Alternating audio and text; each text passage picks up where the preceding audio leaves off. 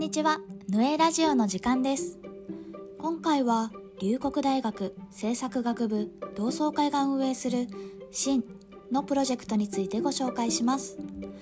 新は、日々変化する社会問題について向き合い、議論をし続けるメディアです。同窓会のウェブサイトの依頼からスタートしたこの企画は、ウェブサイトをメディア化し、冊子を作成、ディスコード上でリアルタイムのディスカッションを行うなどの現代らしいコミュニケーションを展開しています。同世代のメンバーが集まり、なぜこのメディアの形になり、何を大切に運営しているのか、そして発信し続けることの意義についてお話しします。担当は、ヌエの坂田さん、ゲストにシンを運営する田中優吾さん、聞き手は形ラボの田中さんでお送りします。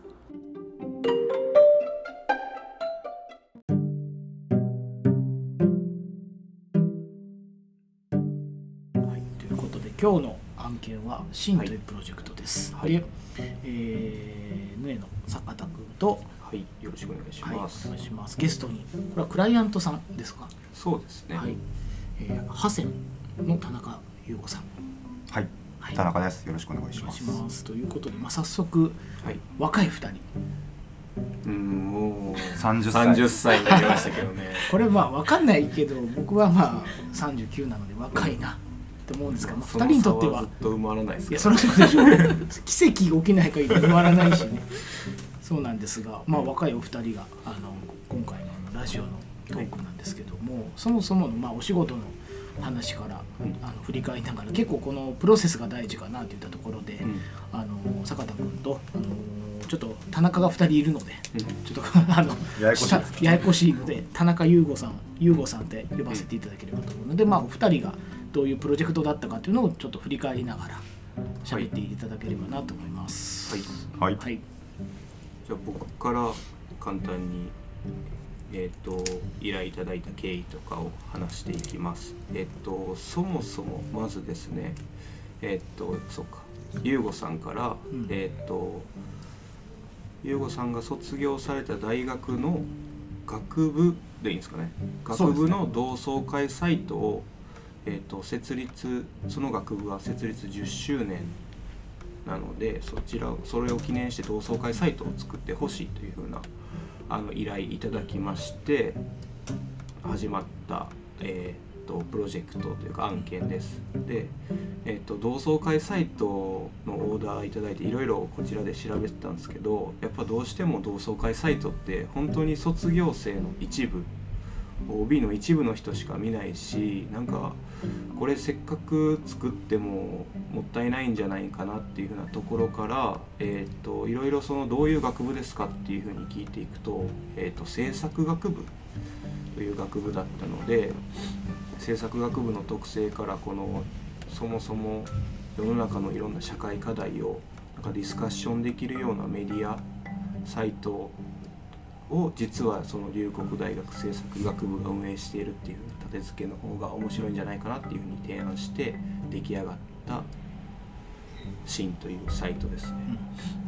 うん、これ龍谷大学政策学部うん政策学部の卒業生が優吾さんそうですね。政策学部。どういう学部なんですか？あの政治のせいに策略の策、祭りごとを策すって政策学部なんですけど。祭りごとを作すそうそうそうね。それ聞くとなんか硬そうな感じはするんですけど。片市がなんかすごいなって感じします割と適当なやつばっかりの。祭りごとを作すのに？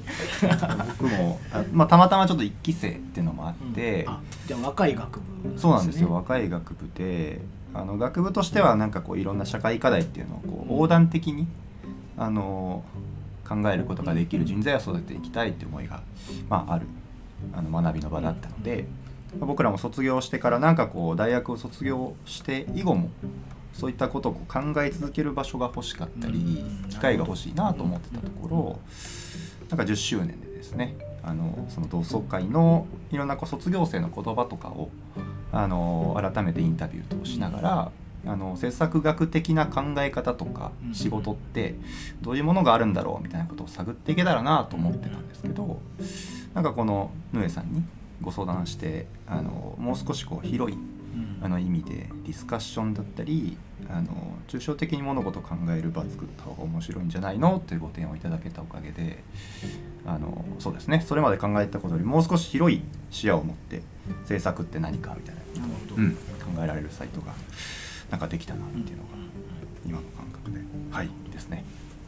当初はまあ同窓会サイトとか、まあ、よくある交友会とか同友会がこんな OB がいてとか、うんこういうことを応援してますよみたいなサイトって、まあ、よくあるというか巨大なあの私立大学とかだったらよくあるんですけどそうじゃまあ最初は当初は効果だったかもしれないですけどヌエとそうこうセッションをしていくうちに広がったと思うんですけどもどういうこう話し合いとか打ち合わせというかセッションがあって今みたいなこう落としどころに落ち着いていったのかなと。あーどうでしたかねそもそも結構優吾さんがあの本を読むのも好きですし考えたりするのが好きっていうことででなんかこうどんなサイトがいいかなってディスカッションしていく中でなんかやっぱりどうしてもさっきおっしゃったその卒業した後学ぶのをやめてしまうっていうふうな課題だったりでなんかこう社会人になると考える場とか考える機会って本当に作っていかないと難しいよねっていうふうなこと。とあとやっぱ制作学部の特性っていうことでなんか割と初めにキーワードとして出たのが「議論をやめるな」みたいなキーワードが出てきたんですよね。確かちょうど多分「カメラを止めるな」の時期。時期。まあそれはだいぶ前ですけどまあでもそういうフレーズがフレーズがうん。ちょうど結構いろいろ使われたっていうのもあってでやっぱりその社会課題って常に答えが変わっていくし答えがないことなんで考え続けるっていう行為自体がやっぱあの大切だと思うんでその議論をやめるなとかっていうふうなキーワードが結構出てきて一個出てきた時にあディスカッションメディアっていうのがいいんじゃないっていうふうになりましたね。なんか誰でどうどのタイミングになったかっていうのはちょっとはっきりは覚えてないですけど、うん。うん。そのやり取りセッションであの思い出したことってありますか？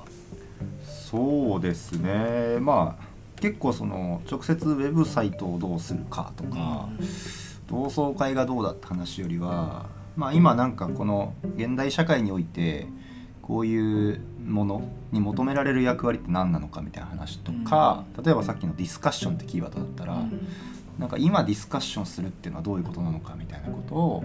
少しこう広い目線で取り直していた時に別に集まって喋んなくてもいいよねみたいなお話とか、うん。なんか議論とかと対話とかそういろんな言葉似てるのあるけどどういう違いがあるのかみたいなまあ、ちょっとこう改めて考え直すみたいななるほど。なんか対話形式のこう打ち合わせの時間をいただけたりしたのはうん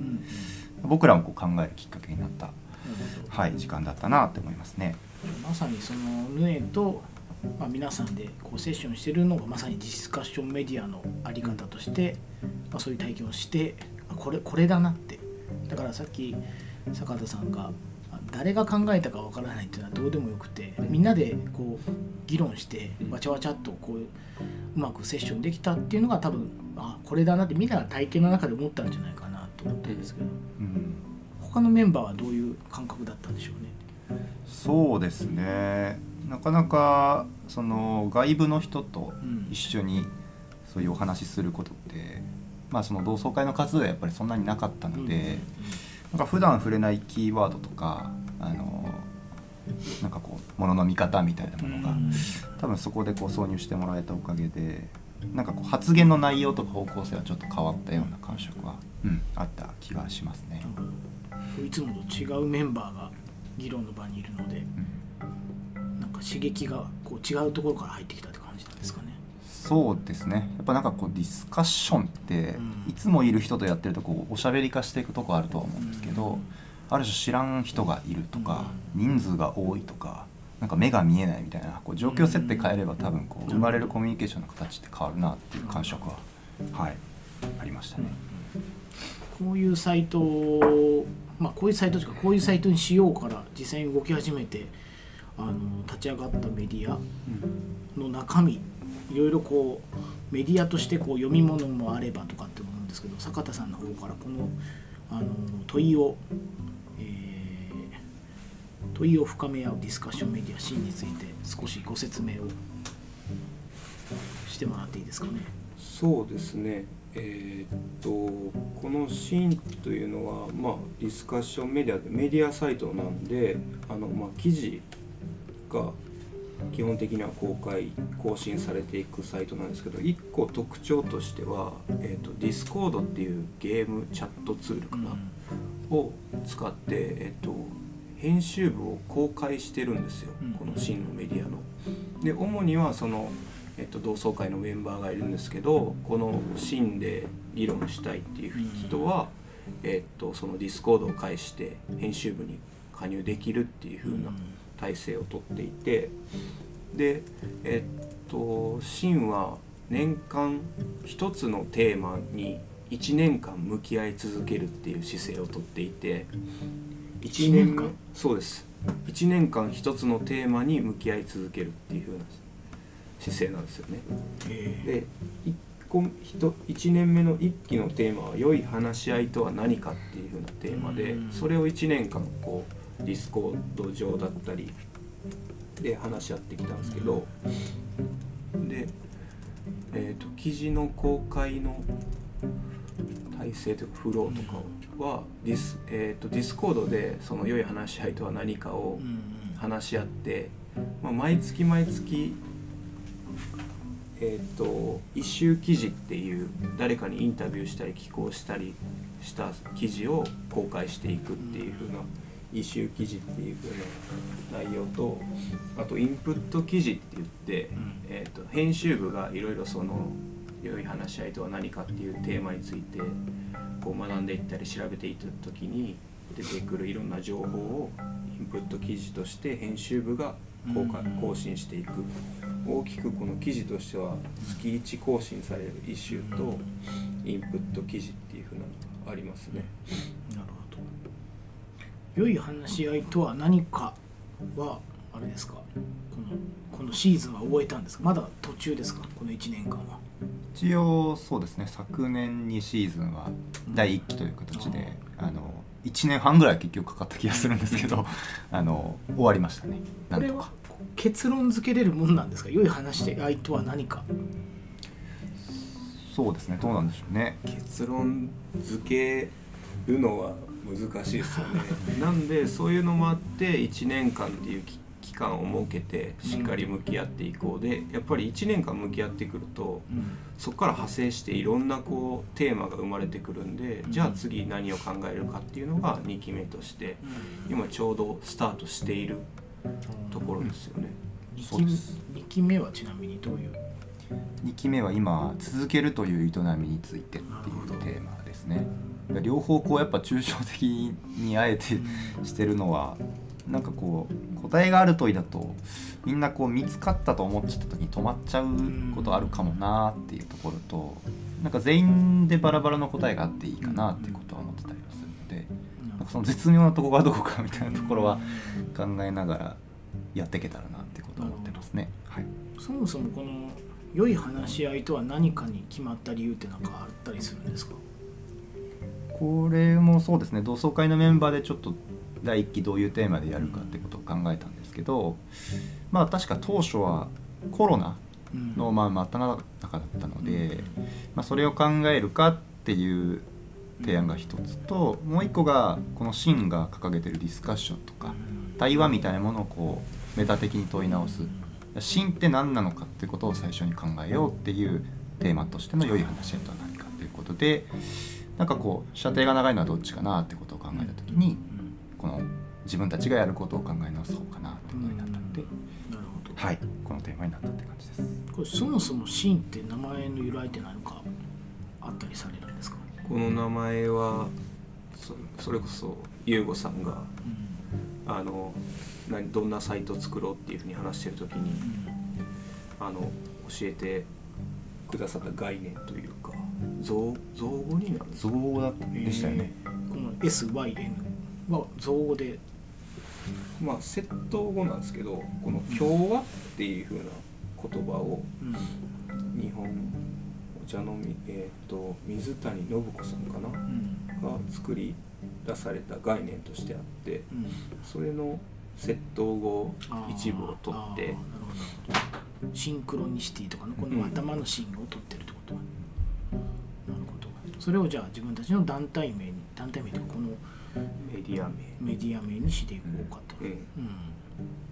なんか僕らの中でちょっとこうふつふつあったなんかこうキーワードみたいなものをうん。でも坂田さんの方でこうバチンと出してくださった感じだった気。あれ記憶そうでした違う？あ違うこれ。なんかやってるじゃん共和の話はわちゃわちゃっとしてたんですけど。そうっすね。シーンはどっから持ってきたっていうのは坂田さんが持ってきた。そのいやなんか結構これぐらいなんか割としっかりなんかこう全部あのこっちお任せというわけでもなく、うん。しっかりこう優吾さんと話して作り上げていったんでなんかえ そうです僕なんか坂田さんに言って「うわそれやん」みたいになった記憶がなんかあるんだけど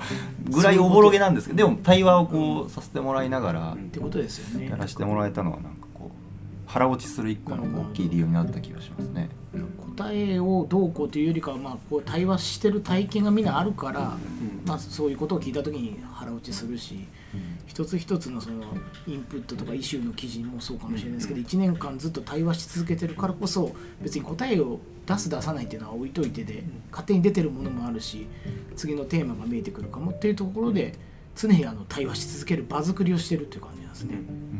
でこのセカンドシーズンが続けるという営みっていうのはすごくあの気になるなと思ってこれちょっと後ほど触れる世代論じゃないですけど、うん。僕とかあの松川昴さんって39歳でうん。多分こここぐらいから少しそういうことを考え始めたんじゃないかなっていうこの業界でね続けるとか持続的な経済圏を作らなきゃいけないとかあの、えっと、結局自分らってこう受け手の仕事なので、はい。自分らでどうやったら、うん。あの課題解決の種をまけるのかって、うん。まあ僕らが多分多分その諸先輩方を見てきてこういう働き方は良くないんじゃないかなとか、お金の回り方とかに疑問があった最初の、まあ、最初の世代かどうかわかんないけどまあでも最初のところなのかなからでも同じようなテーマ10年後輩というか10年下の方々も同じような続けるという営みなんだなと思った時になんでこのテーマだったんだろうってすごく気になるところでして。うんこうなんでこのい次の1年間というかこの大きなテーマとしてこれを選んだんだろう。はい。そうですね。これもまあやっぱりこうメンバーで対話をしながら次に僕らが1年かけてでもまあ通ってみたいテーマ何なのかって話した時に、まあ、学部からやっぱりこう持続可能性みたいなものを、なんかこう講義形式とか演習形式でずっとかこう習うんですよね、だからみんななんか卒業すること頃には持続可能性大事やろみたいなとか、うん SDGs 万歳みたいなノリにまあみんなこう感覚は違いのなってたりはするんですけど。ちちなみに10年前、ん。学部時代ってまだ SDGs ってまだせ制定されてあないそうですね。あの SDGs という言葉が今ほど日本で流行る前だったと思うんあですけど。でももう出てたのは出てたんですか？一応持続可能性うん。サステナビリティみたいなものは多分着目されていてうん。SDGs の前にあたるこう概念みたいなものがまだあった頃みたいなところだった記憶があるんですけどやっぱ震災とともに僕ら入学をしてる世代でもあるのでなんかやっぱ敏感にそこはこう、うん、キャッチする世代だったのかそういうことをこう価値観として持ってる世代だったんですよね。うん、で、まあ、今改めてそれを考えようってなった時になんかあの頃と違って SDGs がこうビジネスのキャンペーンみたいな感じになってるっていう感覚とかあとあの頃はなんかこう習ってなんかあ持続性大事っぽいなみたいなことは分かってたんやけど今現実的にこう気候変動もそうですしなんかまあ今で言うとこう戦争の話とか含めて世界情勢自体がガチでこうちょっと 危なげだみたいなことを肌で感じることが増えてきた時に改めてちょっとその言葉をちゃんと通った方がいいなっていうモードにこうなっていったっていうところですね。あとさっきお話ししたその自分たちのうん持続性とかうん。あの仕事とか生活を続けていくみたいなところからじわじわとそのいわゆる SDGs とかうん。持続可能性みたいな標語に接近しないと、まあやっぱなんかこうふわふわした話になっちゃうなと思ったのでなんか小さい持続性となんか大きい持続性をこうつないでいく。なんかその歩みみたいのは1年かけてなんかやれると面白いかもなみたいなテーマ設定になったっていう感じですね。シーズン1というかその1年間のあの良い話し合いとは何かのあのメンバーは引き続き当然シーズン2もやられてますよね結構なんか大事だなと思ったのはその一番最初に良い話し合いとは何かをちゃんとやってるから土台が作れたんじゃないかなと思っていきなりこのあの続けるという営みから話がスタートすると続けられなかったんじゃないかなと少し思ったんですよね。だからちゃんと話し合いの土台があるから今度は続ける営みに対してのあの話し合いがちゃんと続けられるんじゃないかなって。うんうんうんうん。実際にどうですか？こうセッションの場がこうメディアであったりディスコードであったり生まれてこう話し合いのこの質っていうかうん。精度といいますかなんかこう変わったななのか高まったなって感じたりとかってありますか？そうですね。まあもともとやっぱ話し合いを大事にする人たちであったっていうのはあるので、あのー当時からそのちゃんと聞く姿勢みたいなものを大事にはしてたりはしたんですけどやっぱ一気でこういろんな人の話を聞いたり、それこそ坂田さんだったり外部の人とのコミュニケーションを通して、うんいろんな人と話したりものを考えるための姿勢みたいなものはなんかこうモードとしてはこう取り入れられてたよう取り入れられてきたような感覚はあったりはしますね。うん、なんかそうそうですね例えば文字でのコミュニケーションだともう少し多分なんかこう分かりやすくした方がいいよねみたいな話とかもそうですし無駄な話も案外大事だよねみたいなことっていうのはなんか割と今年になってから大事にしてるかもなっていうところは、はいあります。坂田さんとしては関わって今どうどうですか？その前とあの関わる前と今とでなんかこうこういうお仕事でお仕事きっかけにそういう同世代が語り合える場があるなみたいな。うん。なんかまあ本当ウェブの立ち上げだけあの手伝ってるんでこのサイトができた後の運用とかは本当全部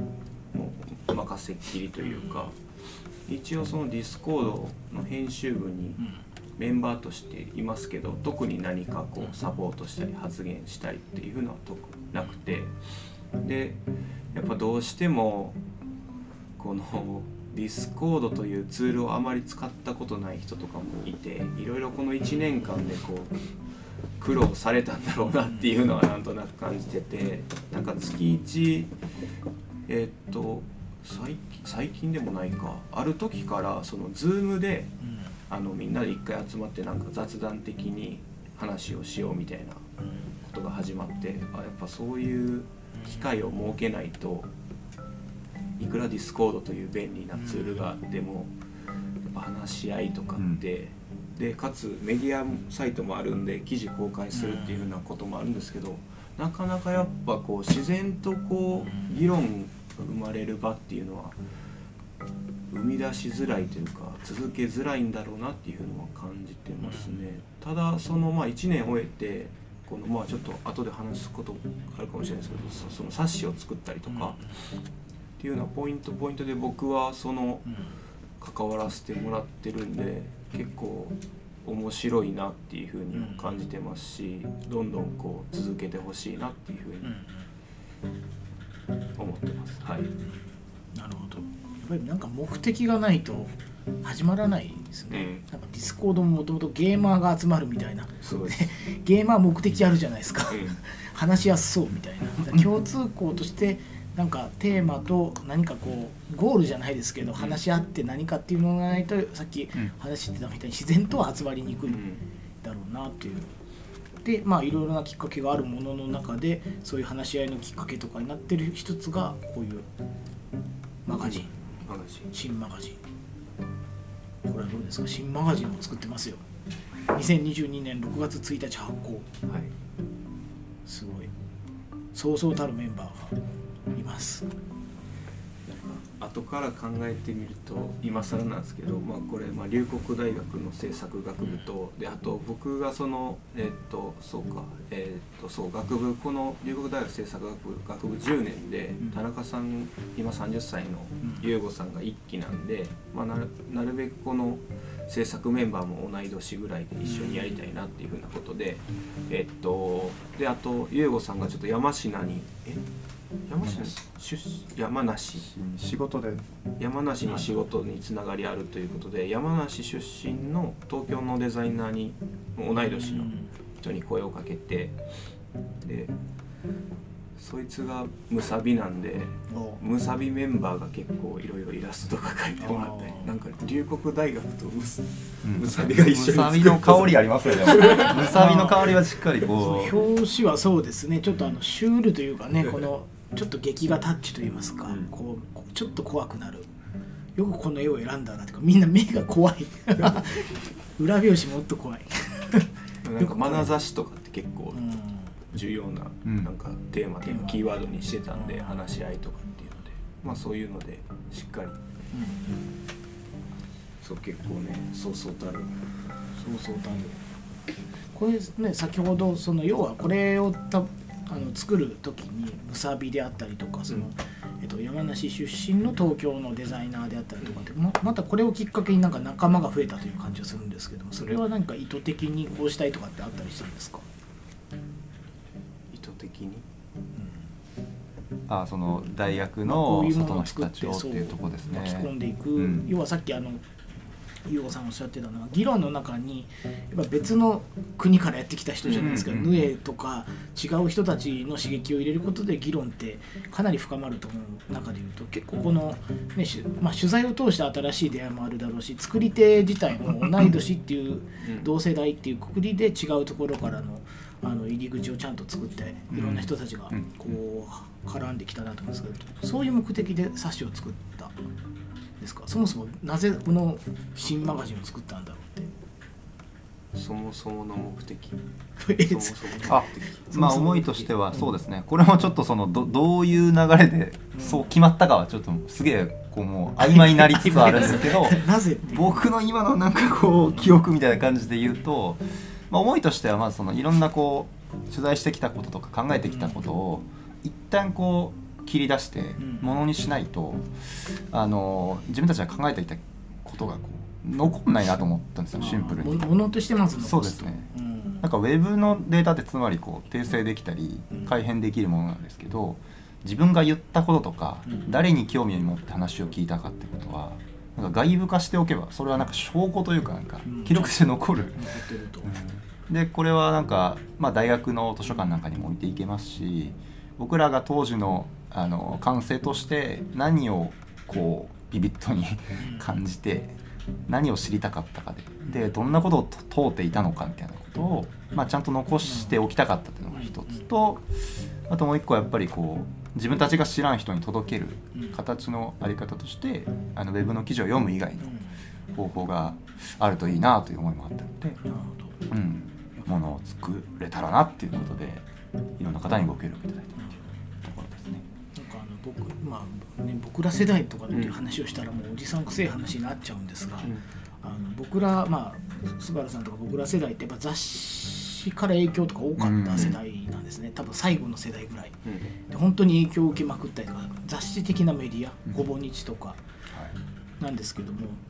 ほんとこう下の世代になっていくともっと多分20代とかになっていくとあんまりもう雑誌も見ないしどのメディアに影響というものはないうん。と思うところでなぜ雑誌っていう手法になったんだろうなっていうのが結構不思議で。こうちょっとね年っぽいっていうかねおじさんたちはこういうのやっぱやりますしこういう思いはあるけどもなぜねあのこういうものにしたいとか雑誌っぽくしたかったんだろうなっていうのはちょっとなんか感覚的になんかあったりするのかなっていう。例えば目指してた何かあのこういう本がこういう本があるのでこういうことやりたいなとか、うんうんなんか僕と坂田さんでなんか別の視点もありそうな気がするんですけど、いいですね。まあ僕で言うとまあ雑誌好きだっていうのはもちろん前提にはあったんですがちなみにどういう雑誌が好きなんですか？個人的に興味あるんですけど。えっとねやっぱこうインディペンデントの雑誌はやっぱり好きでしたね。だからしかも僕らの同世代からちょっと上なのかな。うん。あの有名どころで言うと、まあ、ロケットとかもそうですし、ロカストとか、うん。なんかこう考えてることとか自分が好きなものをある種こう経済的に成り立たせていくとかあの自分の知らない誰かに伝えていくっていうことの表現手段として雑誌っていうのが、まあ、今あるし、まあ、ジンみたいなカルチャーもそうだと思うんですけどみたいなのがまあ好きだったっていうのはもちろん前提には大きく言うと自分のカルチャーの中にそもそもそういう雑誌とか人っていうカルチャーがやっぱああって好きだっていうのはやっぱ大きかったってことですね。ですねカルチャー的な側面とあとまあやっぱざ雑であるっていうことは僕らが別に何者でもない人間が作ってる同窓会として部分として専門書ではなくてうん。こう雑然とした何かで自分が求めてたものと違うものとぶつかるみたいな経験が、まあ、雑誌はできるなっていうことがあったっていうありますね。坂田さんは何かありますか？雑誌であった理由っていうのは。僕も雑誌というか紙媒体みたいなものは全然そんな多分同世代に比べたら割と実際の本も買いますしうん。であと僕大学の時になんかフリーペーパーをうん。まあ、あの友達というか周りの大学の人らと作ってたりもしてたんでなんか紙媒体っていう風なものはウェブメディアとかウェブ媒体とは違うなっていうのをなんとなく感覚値的に持ってたのとあとやっぱ実際にものを作ると応援してもらいやすいんですよね。もちろんウェブメディアもたくさんの人があのサポートしたり応援してくださるんですけどなぜなぜかというか、まあ、物をこういうのを作りましたってなるとあの自分たちでこうどっかに置いてもらうこともなんかできますしなんか協力してもらえるなっていうふうなんで一個こう物は作りたいなって雑誌でなんかこう専門書というよりは本当にこうまあ雑誌的ないろんなこう記事が入ってるような媒体の方がいいなっていうふうな思ったので雑誌にしましたね。であとなぜ雑誌にしたかっていうのは1個あって、まず真のこのウェブの方はもうしっかりこう議論をしていく場 Discord もあって、あのどちらかというと議論とかディスカッションをに慣れてるじゃないですけど、あのあまり抵抗のない人が入ってくる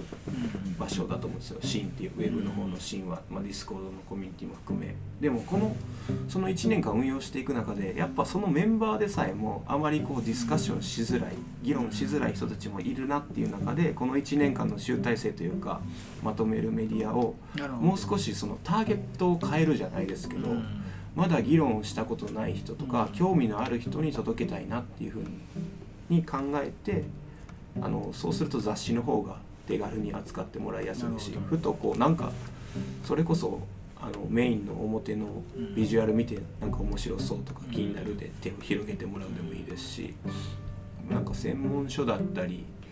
なんか学術書的な位置づけというよりは本当にいろんな大学の先生とかの話も聞いてるんでしっかり内容はあるんですけど雑誌っていうこのなんか親しみやすい媒体の方がいいんだろうなっていうふうに思って雑誌にしましたね。すごいですね。いやちゃんとだって 関わってるんで。違う違う。そりゃそうそりゃそうなんだけど。いやもうすごいなって。これを聞いた上でこれを読むのとまた違うなと思うのでやっぱこう平置きでこうされてて、うん。よこう手に取って面白そうなんで聞くのと今のこのお二人の話を聞いてこう読むのとじゃ重みが違うんでね。重い。重いなるほど。ちょっと最後なんですけどもこれは案件の話ではなくて、うん。まあ、お二人もほぼ同い年で30歳、まあ、2930の年なんですけども今自分の中でこう見据えてるテーマそれは個人的なもんもそうだし世代間で見えてくるテーマって何かあるのかなってさっき僕とかスバルさんはやっぱ経済圏を作るとかっていうのは一個テーマとしてややっぱあったなと持続的な経済圏って。で今のその30歳がこの、まあ、僕らの年じゃなくて今30であるこの肉体と精神のこの30歳が何をテーマとして持ってたり掲げてたりとか議論したりとか興味あったりするのかなを最後にちょっと聞ければなと思って。うん。世代論か世代論なのか個人個人な感覚なのかはちょっととどっちでもいいです。ずれるかもしれないですけどその世代論みたいなことで言うと、うん。でなんかこのえっとまあその92年生まれうん。の僕らの世代って多分小学校か中学校ぐらいの時にうん。地球温暖化っうん。ていう風なテーマというか、まあ、京都議定書の関連なのかな、はいはい多分どの小学校どの中学校でもみんな全員多分一回習ってるというか授業とかがある。それこそそれが僕の中では一番初めのその社会課題というか、まあ、解決できえない。すごい全員で向き合わないと太刀打ちできない課題というかテーマっていうのがあの自分の中であってかつ同世代としては全員が多分そこで一回その社会課題とかと向き合ってる向すき合ってる。うん。で社会課題っていうのに向き合っていかないといけないんだっていう風なうん。教育じゃないですけどそういう機会に一度は全員触れてるのかなと僕は思ってておそらくどこの小学校とか中学校でもあったと思うんでだからなんか今の SDGs とかいろんなその社会課題系もなんかああの時のあれと一緒だなっていうふうには僕はそのテーマは変わってもみんなで向き合っていてどうしていくかどう本当にベターを常に重ねていくかだと思うんですけど。でその中でじゃあ今のテーマですよね。そういうふうな。そういうのは多分あれなんですかね。あの、まあ、僕らもあったかどうかは覚えてないですけども、まあそういうものともうナチュラルというかうん。もう授業の中に組み込まれてたりとか、うんまあ、そういう世代だからこそ当たり前になってる社会課題とか社会問題とかうんうんうん。が当たり前になってるんですかねその世代っていうのは。なんかそんなに違和感ないうんなく受け入れられてるんじゃないかなっていうふうに思いますね。なるほど。じゃあなんかね多分そこぐらいの世代の方って働き方みたいな話の中でもうん、そういうものがあるやなしやって結構大きくなってませんか？その自分たちがやってることって社会に対して悪いことしてるかどうか環境にいいかどうかの選別みたいなもんもなんかこう就職する先にあの求めたりじゃないですけども環境にいいかどうかとか社会的な課題を解決できるかどうかとか選ばれる軸に割となってるかなって僕らなかったんですよそれ正直。うんまあ、あったんだあある人もいるんだろうけども、うんうんうん。一般的ではなかったですよ。まあ、そこら辺の話で、うん。まあ、僕のまあこれは完全に持論なんですけど、まあ、そういう軸、まあ、お金を稼ぐとか成長単純に生産性を上げるとは違う軸を用意しないといけない状況に日本があるっていうのはあるなと思うんでそこまでなんか僕は意識はしてないですけど。うーんなんかだから僕らの世代が本当にこう発信してというかスタートを切って始めてるテーマはないんじゃないかなって僕は思ってますね。結局はその上の世代だったりこれまでの、まあ、蓄積で生まれてきた課題を、まあ、今なんかテーマとして世の中がフューチャーしてでそれに若い人たちが乗っかってるっていう風な意識ではありますね僕個人的には。なるほど。ただそれそう、うん、だからなんか共通としてテーマを世代間としてあるのかどうかっていうのは分からないですね。それぞれが多分気になるテーマをうん。もう当たり前としてそう向き合ってる、なるほど。うん。うん、ちょっと今僕がそのうん。世代としてテーマこれが全員共通としてあるんじゃないかっていうのは見当たらないかなすぐ、まあ、自分自身がっていうのはうん。出てこないですねうん。なんかあります？そうです。僕今だから考えたけど確かにこう基礎的なこうか感性としての OS は多分みんな共有してるけど、えーじゃあ何を作るかとか何がしたいかっていうところは結構なんか畑によって変わってたりする気はしてて、うんなるほど。それこそだから僕ら制作学部みたいなとこで育った世代っていうのはやっぱり何かしら地域みたいなあのコミュニティみたいなのを意識せざるを得ないこう感性になっていたり社会課題をできれば解決したいよねっていうマインドはこう共有できたりするんですけどじゃあなんかいいものを作りたいかとか美しいものを作りたいかみたいなところへのこだわりみたいなのがじゃあ強いかっていうと多分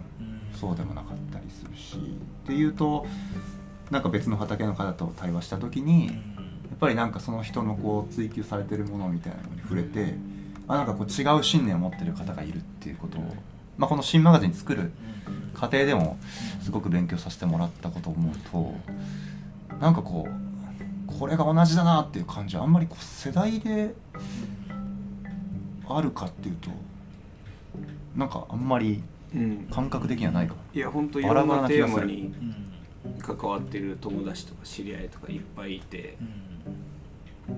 なんでなんだろうな。みんなそれぞれあこれ解決したろっていうのにの乗っかってというか向き合って生きてるっていうイメージですね。なるほど。うん、全くまあそっちのそのなんだ社会課題系と向き合わずに生きてる人たちももちろんいますし。なるもしかするとそれこそ優吾さんとか、まあ僕僕もなのかもしれないですけどなんかこう明確にこういう課題についてずっと向き合いたいっていうふうに思ってるとこの「新」だったり「新マガジン」っていうものは生まれなかったかもしれないですね。もうちょっとよテーマ絞ってとか寄せて、なるほどね。うん、うんうんそれが今この場ですね。このこの感じですね、うん。なるほど、なんとなくなんとなく僕はそこら辺は同じ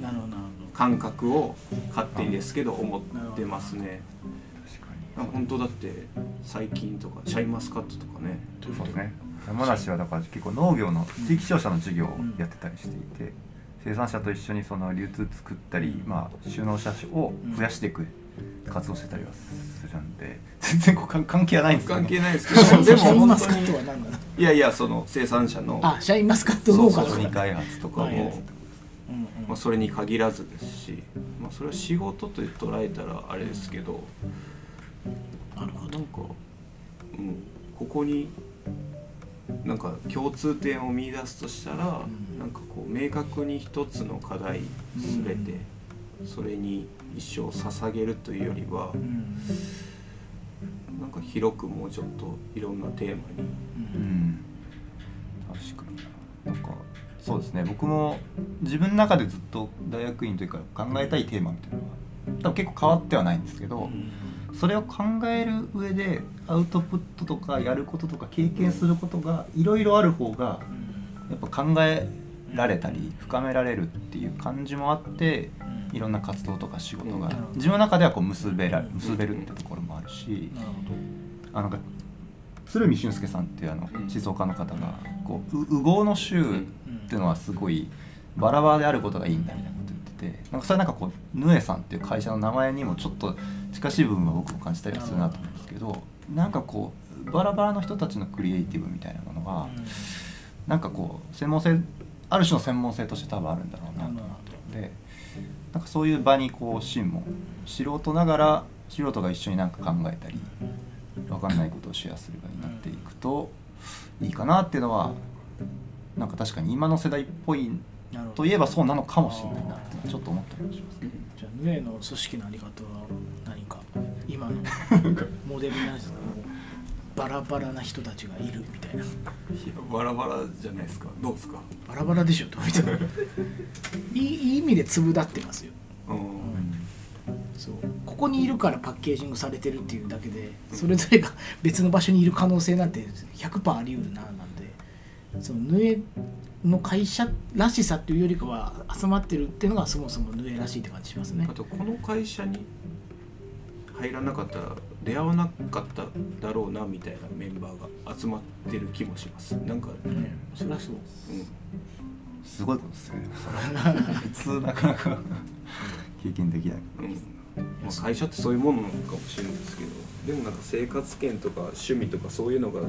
全員多分本当バラバラなんで、うん。それが面白いんでしょうね。うん。なるほど。今日はねすごくいい回でした。田中ですか？田中優吾さんのおかげ。や二人の田中さんのおかげ。いや僕はあれなんですけどいや若いこういうねあの考えね問い直すとか、うんそういう問いとか考えることから逃げないっていうのは大事だなと。うん。改めて僕がまず反省してますからね。逃げちゃうから。あの すぐ答え出そうとしちゃうんでね。はい。うん。ということで今回はあの新はい。メディアの新と新マガジンのお話でした。ありがとうございました。あ。りがとうございます。ありがとうございました